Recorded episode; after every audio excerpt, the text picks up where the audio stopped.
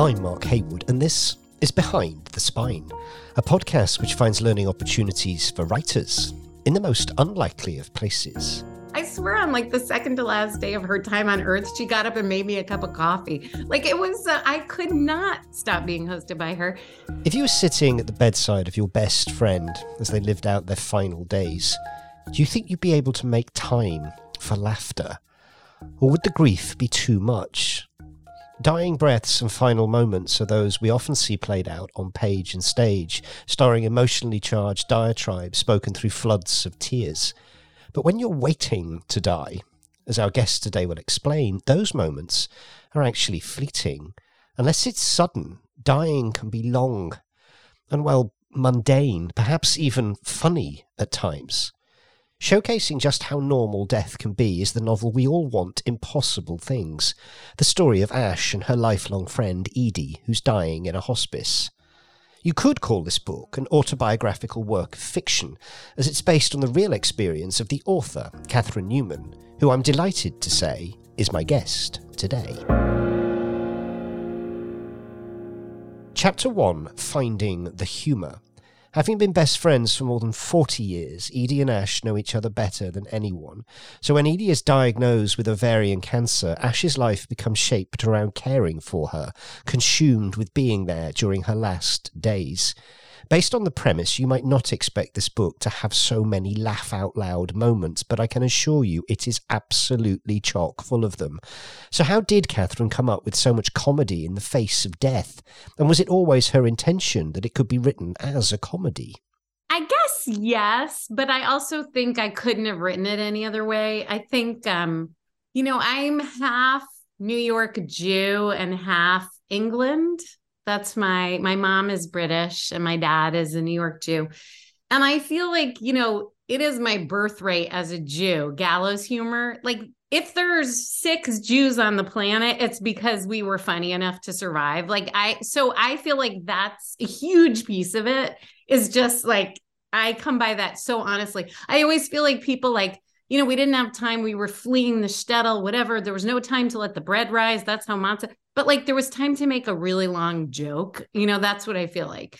And then I do feel like English comedy is another part of my birthright. You know, Monty Python, like people couldn't hear what Jesus was saying. I still think of that scene in Life of Brian all the time where people were mishearing that. Like, how deeply funny is that? Yeah. You know, the most sort of hallowed experiences in Christian text, and they're just killing themselves laughing about it. Yeah. There's a long answer to your question. Well, it's a great answer. Uh, and it, it really does come across because I love inappropriate humor. And a lot of your book is massively inappropriate given the fact that it's in a whole, I mean, just, just there are so, we'll, we'll talk about some of them, but there are so many little touches where, you know, just the offhand use of a, of a phrase such as, yeah, my feet are killing me you know, somebody going, really? you know, it's just, I mean, as I said to you via email, I, I read it in a single sitting, but I didn't want to put it down. I wanted to do my shift in the hospice in the room ah. with this dying woman. And yet I, I felt by the end, I, I stopped feeling bad for laughing my head off because I kind of think it's what she would have wanted, you know, whether she's conscious or not, whether she's drifting in and out of being able to understand what the hell is happening to her. The stuff that goes on is genuinely funny. I, I wanted to pick up on one. This woman has essentially said goodbye to her child and her child's father and has moved into this hospice for her final days and is spending them obsessively watching a webcam feed of a pregnant giraffe who is about to give birth. And not only that, she's massively pissed off when she wakes up to find she's missed the birth. I mean, just the brilliant ephemera of dying. You know it doesn't it's such a massive moment but it doesn't mean you it doesn't mean you don't want to see how the soap opera ends or how the pregnant giraffe ends. You know it's amazing. It's like these little touches they just really they really lift the whole thing. Thank you thank you for that. You are the first person to actually mention that particular detail. So I'm very satisfied by that. I mean, I think one of the things, and anyone who's done time in hospice or sat by the bedside of a dying person knows this, but I think there's two things really surprising about it. One is that it's still a lot of time to fill, and it's kind of strange. Like, you can't, it's like you sort of picture having this conversation that's like, I've always loved you. I've always loved you too. And that takes like 20 seconds. And then there's just like weeks on end of sort of sitting around. I think at some point, either in this book or in real life. I can't, I now no longer remember where I've said what, but it's like hosting a really bad dinner party. Like there's a lot of time, people still need to eat, you know, the body oddly needs what it needs still. Like it needs dinner, it needs to be cleaned up, it needs to be touched. And so I, there's just something about hospice um, where weirdly like when my best friend was dying and that's a separate conversation i think about what this book is based on but we lay in her bed and like watched bad stuff on youtube. I mean there was and we had really profound conversations. Yeah. I mean dying in in this book particularly it does take quite a long time. And in terms of things that the body needs I, I think it would be remiss of me not to point out i wasn't expecting there to be quite so much sex in a book that is based around a dying woman. But her best friend Ash, I mean, she certainly she certainly gets around in between in between comforting her friend and having all of those profound conversations and sitting and listening and pulling hairs out of her you know mustache with tweezers and things like that. She is properly whoring it around, isn't she? I mean, she even says that to a gynecologist. Yeah. I kind of felt, you know, good on you, Ash, because she really gets it. yeah. Yeah. Well, I think it is a book about a person who, um, in the face of this almost unfathomable loss, you know, this incredibly grounding, very long friendship, is really grabbing at life and stuffing it into this hole. And so, that to me feels very real.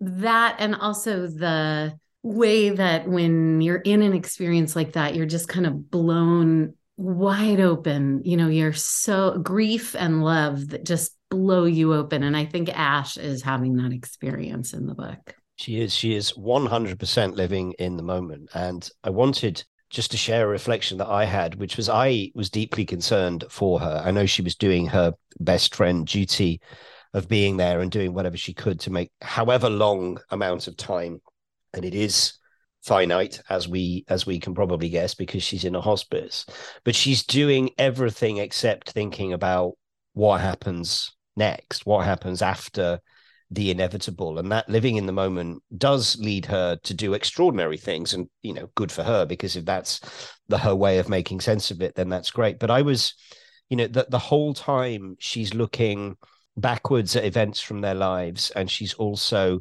being there in the moment. And at very very few if any points does she reflect on you know what happens next. She's a serial she fails to make decisions on a on a regular basis. She can't even be bothered to get divorced because it's too, you know, expensive and things like that. And I and I kind of thought, is she stuck in this moment right now in the hospice? Is this really defining her? And, and what what happens next? Because she's not ill, no matter how much she tries to convince her gynecologist that she is ill and has the same thing as her friend, which which obviously the technical term for it is ovarian cancer, but she calls it vag cancer, which I just think is it's just wonderfully funny.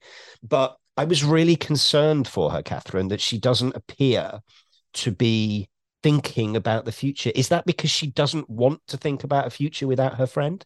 That's a great question. I mean, I I think you know at various moments in the book I compare it to um I compare the experience of sort of midwifing a dying person, I compare it to childbirth or or time spent that kind of time out of time of time with little kids and stuff. But I think when you when you were asking the question, one thing I was thinking was there's this way like during childbirth, right, where you take a class about childbirth you know you childbirth takes all this time and the, the birth itself and you have a birth plan and blah blah blah there's nurses and you have a popsicle whatever you try it on your back, you try it on your side, you get in the tub.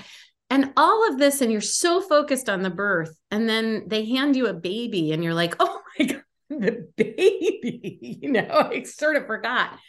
And I feel like from my personal experience, there is so much death is can be if you're lucky enough to have the opportunity to be with somebody while they're dying. It's so consuming the death right? The needs of the person dying the experience of the person dying. And i feel like it's actually a separate thing from the grief you're going to feel when the person leaves you. And it is very occupying and perhaps a little distracting. Because what I remember when my friend died is what I was, I needed to, I had like a twofold recovery. One was recovering from the trauma of her dying, and one was grieving her. Which was, they were sort of separate things, weirdly. But I think that's what your question is getting at for me. Regular listeners will be familiar with our sister project, The Writing Salon. I'm delighted to announce that in time for Christmas, we've just launched Volume 2 of our anthology series, Brand New Writing from Salon members. The Writing Salon exists to provide its members with a safe, supportive community to develop their craft. All levels of experience are welcome, as well as all genres and formats. Some members have no previous experience, and others write regularly for stage, page, and screen. Whether you're new to writing or looking to improve or refresh your approach, then the salon is for you. We believe that writers should write for readers, so in this anthology, journey with us to the hidden worlds of sports doping, inside the radiation zone, or perhaps places even harder to access. Discover the theatre of war or just the theatre of mild disagreement, and whether you're interested in people who've mislaid their bearings, who are coming to the end of their life, or those dipping into the waters of rebirth, we've got something for you. You'll find naked lodgers, insomniac lovebirds, and more than a few vengeful ex partners to guide you on your way. Volume 2 is titled 12 Hours to Del Mar. I'll put a link in the show notes. But for now, back to the show. Chapter 2 Holding On. The humour in this book doesn't get in the way of the deeply moving prospect of a person losing a friend. In fact, it punctuates the grief in many ways, sitting in juxtaposition with the reality of what's going to happen. Despite all the laughs, I was still deeply moved when the inevitable struck. I couldn't put the book down, except for one moment, when I just needed my own moment. This one line told from the perspective of Ash you could almost grab her wings and go too. Hauntingly beautiful. Although Ash is in the room when the end comes, she talks about feeling a change in the room before Edie actually dies. And it reminded me of conversations I've had with medical professions who've said very often when the end takes a long time to come, it's best if the loved ones aren't there almost like the person is holding on because they don't want to die in front of the people they care for. And that's something that Catherine has experienced firsthand. I mean, it's interesting that you say that there was a moment. Well, I thought it was towards the end at the time, but it was maybe a couple weeks from the end. But her husband said to me, her husband, who's a very, this is in real life, of course, her husband, who's a very good friend of mine. And at some point, he was like, Can you get the hell out of here so she can stop hosting you? And I was like, no, I cannot. I'm going to be hosted till the very end. I swear on like the second to last day of her time on earth, she got up and made me a cup of coffee. Like it was, uh, I could not stop being hosted by her. But I, since then, I, so I volunteer in a hospice also. This is a different so I'm there every week. I make Monday dinner in hospice. There's nine beds. So I feed whoever's eating, I feed them dinner once a week. And boy, do I see it there, especially parents who will not die with their kids in the room. And it moves me so much that they will not stop parenting. So mm. if your kid's in the room, you are just going to hang on for it and not and it's not obviously not everybody but just what you're saying somebody leaves for a minute and yeah. the person goes and it's really that part is so deep that even if you're unconscious that the part of you that's aware of somebody you love in the room will not allow you to leave them. It's so profound. It's, it's incredibly so profound. It is. It's it, uh, it's it really does move you in in many many ways. The notion that you can love another human being that much that despite all of the suffering, you just hang on to yeah. spare them the horror of watching you die. I mean, I find yeah. that because that would appear to like that goes against everything that I I would believe as a you know I'm not a scientist, but but surely you, you know you're focusing on doing whatever you can to to stay alive, and yet you're doing this for someone else. That's remarkable. It really is. I know it's so. It really is so profound that that element of it. There are some fascinating relationships in the book, not least the two of them uh, around which the entire book is is based. But she has quite a difficult relationship with quite a number of quite a number of people. I wanted to talk about um, her relationship with Belle, who, on more than one occasion, walks in when her mother is doing something that she she perhaps um, shouldn't do. She comes up with this brilliant phrase, which is the notion of a nihilistic yard sale, which I found amazing which and and she also threatens to get her mother a teacher that says something like my best friend died and all i got were these lousy ugg boots. But the notion of a nihilistic yard sale whereby people are paying five bucks for the privilege of not walking away with a bunch of crap that they don't need it's great. Because what i mean ash is also you know she's also she's a mother you know she's a partner she's got relatives she's you know she's also got those people in her life as well and those people that are demanding attention for her. So it's no wonder she's absolutely shattered is it? Mean, she talks about this the entire way through. She goes i'm just i'm so exhausted. Yeah. Yeah i that's a definitely a the original title the working title of the book while i was writing it was wake me because i felt right. like but then my editor was like, "It sounds like it's going to be about a wake," which, uh, uh, and then of course it sort of is. And then I, we didn't call it that. But she is so tired. She is so deeply, sort of on a cellular level, she is so exhausted. Um, and that is definitely, I feel like her tiredness is like its own character in the book. Yes. Like she just is that tired. It's funny that you think she has a difficult relationship with Belle because I don't see it that way at all. Maybe maybe I have a difficult relationship with Belle. It might be that. Maybe it's really interesting. I think one of the things that um I was hoping the book would do is kind of show this really flawed person, right? Ash is an incredibly flawed character. She's she's a narcissist she's very selfish in all these ways even though she's incredibly loving right like she's the most loving person very caretakey, um, loves her people really extravagantly. And what I wanted in the book was for her to be really imperfect and nonetheless be well loved by the people in her life, um, despite that. I, I think she is, and I think you've you've absolutely nailed that. And this has come up time and again in this show, the notion that deeply flawed characters are actually perhaps the most authentic because they feel real because they they have their own flaws they make mistakes they do things that they shouldn't and yet we we love them for it which is exactly what real life is actually all about. One of my favorite bits of narcissism is her jealousy about the photos of her friend that she's not in. You know when she's in a photograph with someone else particularly a woman if it's edith and someone else she can't stand that can she these are the photos on Edie's dresser in hospice. And Ash is like completely obsessed with them. Where she's like, who the hell is that? Yeah, no, I know. I love that about that character.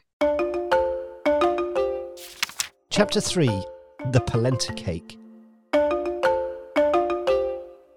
The events that lead to the end and the way these characters are drawn, it's all so wonderfully normal. Throughout the book, Ash desperately tries to get her hands on the recipe of the most perfect lemon polenta cake that Edie once ate in the 1990s. It's all Edie wants to eat, and her best friend will be damned if she doesn't find it for her. A simple idea which brings to the fore this concept of time running out. We always think we have more time. Funny and heartbreaking in equal measure, it's a simple quest that adds to the authenticity of this novel. Best of all, when Edie finally finds out she's going to be sent the cake, but not the recipe, she simply says, bitch recipe hoarder, and then eats the cake and it's never mentioned again. Well, that is lifted, I gotta say, that is directly out of life. My friend on her deathbed wanted this cake. It wasn't this. I the only thing that's fictionalized, I swear, in like the whole book is the what this cake was. Right. The cake in real life is a Venetian wine cake, and I have fictionalized it as a Sicilian lemon polenta cake. I think for me that there's something about somebody dying that is very it's an experience that's a little like vertigo where you are always sort of teetering at the edge of this abyss right it's it is a bottomlessness. And when you're given a task you can hang everything on the hook of this task. So i had a task and it was getting this cake recipe. And boy could i do that right? I couldn't do anything else but i could obsessively hunt down this cake and did and succeeded. And i think for me what that is is in the how that functions in the book for me is that is that that anticlimactic moment of i mean spoiler alert edie eats the cake and it's like eh, you know after after ash has like devoted herself to getting it it's not like the worst cake she's ever eaten but it doesn't live at all up to her memory and i feel like that is very um that is what it's like. You hang all your energy on these actually these tasks you can accomplish because what else are you going to do? Yeah, I mean they go to extreme borderline stalking lengths to track the chef down. yeah. I, it did make me think. Imagine being the imagine being the person that, whose recipe that was. You like, who are these crazy idiots? it's been um it's been really interesting reflecting on on death as i mentioned to you my uncle um passed away during covid he Sorry. He went into hospital and uh and didn't come out uh, alive and it was a long time before we could get together as a family. So that's been in my mind recently, as is the fact that last two weeks ago, I was at the funeral of someone that I worked with um, a number of years ago. And it was fun swapping stories. Um, the funeral, however, was brutal because it was clear that he had been able to carve out the time to plan it. So everything that hmm. happened the music choices, the readings, mm-hmm. the poetry, the photographs, everything. And it kind of made me think, and I think in a good way, what would I want? You know, what would I do? Because so often you are not, you don't have the luxury of deciding how people get to say goodbye and how they um how they see you off. And and there is a you know a fleeting a fleeting reference to the fact that you know is it a, is it an interment? Is it a cremation? But his was um his was a very what I would call traditional almost Old Testament funeral but my ex-colleague. And I was kind of thinking this stuff's really important. And you might think well I'm not around you know I'm sort of not here. I, it, it doesn't matter. But I think in that moment in that funeral and reading your book i think it it, it mattered to me you know how how the end comes and what happens and how people sort of celebrate your life. And and that even though you don't go there and again this is this is an example of the great restraint in your writing it's when they do have a sequence at the end where she's gone and they talk about her and they and they celebrate her it's so uplifting and moving and also heart crushingly tragic you know at the same time. Death is death is the most incredible thing to be around and i do not cry easily and yet there are certain things that just come out of nowhere that get me and reading your book and, and thinking about all, and all of this being you know being played out i was like i'm gonna have to you know i'm gonna have, a word with myself here. This is this is getting embarrassing. But it's so important i think that despite all of the humor in this there is this moment to just reflect on what's happened which is we have lost a really important human being. She's no longer with us in person. Or we now have other memories which is why i assume she doesn't really live in the hospice. She lives through the memories as ash reflects Mm. on you know on their life together because she's not capable of living in the moment because of what's happening to her. But she is as every bit as real a character as everybody else. And i, I found that deeply moving. And i as i said to you i have been reflecting on the notion and the nature of death which is which is wonderful and a real testament to your writing because i think you know if 100,000 people read this book you'll get more than 100,000 different interpretations of it. That's the beauty of being a reader. I get the privilege of telling you my reaction you know to it which not which not everyone will will get to do. But it it has made me think about things that go way more than the precinct that you've got in, in the book. So i wanted to tell you that. And some of those things have been difficult to think about because they do involve you know death but i always come back to how damn funny you know this whole thing is and when you know when we did finally get to celebrate my uncle's life it was the most joyous Oh, I'm so glad. and Your funny Uncle as Jeb. hell. Yeah, and funny as hell because there were stories I didn't know, you know, and you're hearing them for the first time. You're going, "That's hilarious, right? That's absolutely brilliant." And and and that really, I think, is um, what I take away from from from your book, which is bizarrely, death is funny as hell at times. It is at times. It really is. I know. I know it's so strange too to think about, even when you're saying that about living on in the stories, you know, that sort of just how somebody, how the fact of somebody actually is imprinted on your body. I, I mean, I know in the book, Ash is trying to explain to Edie's son that he's actually literally made out of her care that every bite of food he's ever eaten in his life, he, uh, every sip of you know breast milk he drank as an infant, like his very bones are made of this mother love. And I feel that there are, you know, like synapses in my brain that are created by my lost friend. Like Mm. it is. And I know that these are the deranged thinkings of a grieving person where you're like, where is she? you know, she's got to be here somewhere.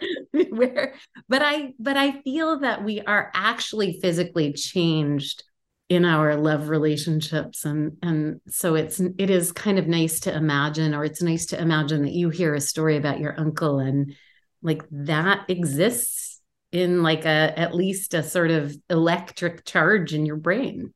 One of the things I, I like to talk about with a writer is not the notion of, of what happens next, but if we were to meet these characters a little bit later on, where would they be? And of course, there is no answer to that because you haven't written it, and it, and it doesn't really matter. And and actually, a writer recently said, "Well, what do you think?" Which I thought was the most brilliant way of turning it around on me. and so I'll, I'll share what I think. I think I think I think if we were to meet Ash another year or two on, she would be still delightfully flawed. And hopefully, the only thing I hope for is that she's managed to get some rest in some way. But I think she does the thing that Edie would have wanted her to do, which is to carry on Mhm. and to live every day as if it were your last. Because when you're in a hospice, every day pretty much could be your last. It's it's not much fun. So I I like to think that that Edie's absence from her life may cause her well it will cause her initially um, a huge amount of pain and grief but in time she will be stronger but i also think she will remain as brilliantly screwed up and flawed and narcissistic as she is now which is which is why we love her but do you share that do you think she's going to be okay Um, I I feel quite confident that she's going to be okay. Yeah. You know, I was starting to say this before. I mean, what's it's very important to me that she's not punished for being flawed in the book. Um, she's not punished for it. And that for me, both as a feminist, but also just as a flawed person myself, I think there's a way that the book is about it really is about the sort of healing possibilities of of being loved well. And she is loved very well by her daughters and her uh, husband estranged husband husband. Her parents adore her you know all her friends. And i feel like that for me um what we know about ash is that she puts her relationships at the forefront of her life. Yeah. And I think you have a strong sense, or I hope you do, that she will be carried by that. Yeah, I do completely. I do think she will she will um, make some missteps along the way. Um, oh, that's, inevitably that's entirely authentic um, course of action for her. Catherine, as I understand it, one final question, if I may. If I understand it, this you, have written many things before, um, whether that be journalism or whether that be fiction. This is this your first novel for an adult grown-up audience? Because I know you, uh, write, you, you yes. write a lot of YA. This is your first adult grown-up book, is that right? That's right.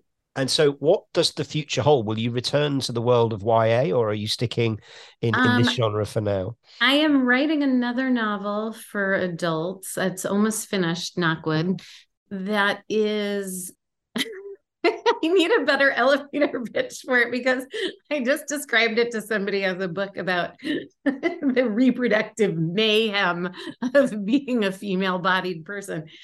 It is a book that allegedly is about this one week vacation at the beach that this um, middle aged woman takes with her husband and two grown kids at a place that they've gone their whole lives. So it's very layered with memories of babies and children and motherhood. Um, and it's also a lot about midlife embodiedness as a woman. It's about menopause and and about pregnancy and uh, so it's about a lot of things. I hope it's funny. I keep laughing out loud while I'm writing it, and then my husband says, "You know, what'd you just write?" And then I read it out loud to him, and he's like, "You know." Well, I, I was asked. I my my wife said to me because I kept laughing. She said, "What's the What's the book about?" And I told her, and she was like, "Really? Why, why are you laughing?" so we'll see if anybody but me thinks it's funny, but I think it's really funny. Well, I think if you can make yourself laugh, I think that's that's half the battle. So, for any listeners um, listening to this on the day of broadcast, and you're getting book vouchers or book tokens for Christmas, then you could do a considerable amount worse than this wonderful novel, We All Want Impossible Things, which is published next month. Catherine Newman, it's been an absolute pleasure. Thank you. Thank you. The pleasure's been all mine, Mark.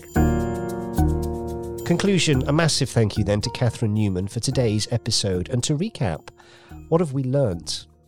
Feel at liberty to lift your fiction straight from real life. Don't just be inspired by what's happened to you.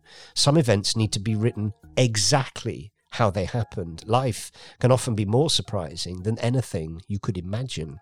Deeply flawed characters have become a bit of a feature of this series. Remember, unlikable characters are often the most authentic. But just because they may not be liked doesn't mean they aren't loved. Make sure there's something for your reader to grip onto that endears them to their flaws. And finally, death comes up in many of the stories we write but we often forget how normal it can be. Like Aoife Abbey told us in series one, death is often written with too much drama. And by writing accounts that are closer to reality, we can move our audience in a more profound way. Thanks for listening. I'm Mark Haywood. You can get in touch directly at info at behindthespine.co.uk. We'd love to hear from you. We're also on Twitter and Facebook as at Behind the Spine and Instagram as at Behind the Spine Podcast. Check out the show notes for additional information and a full transcript of this episode. Additionally, sign up to the email newsletter for updates about our exclusive live and in person residency at the Groucho Club in London. These events are not recorded and not repeated, and will put you, the audience, both behind the spine and in the room. If you'd like to go on the guest list, please drop us a line. Goodbye for now, stay safe, and keep writing.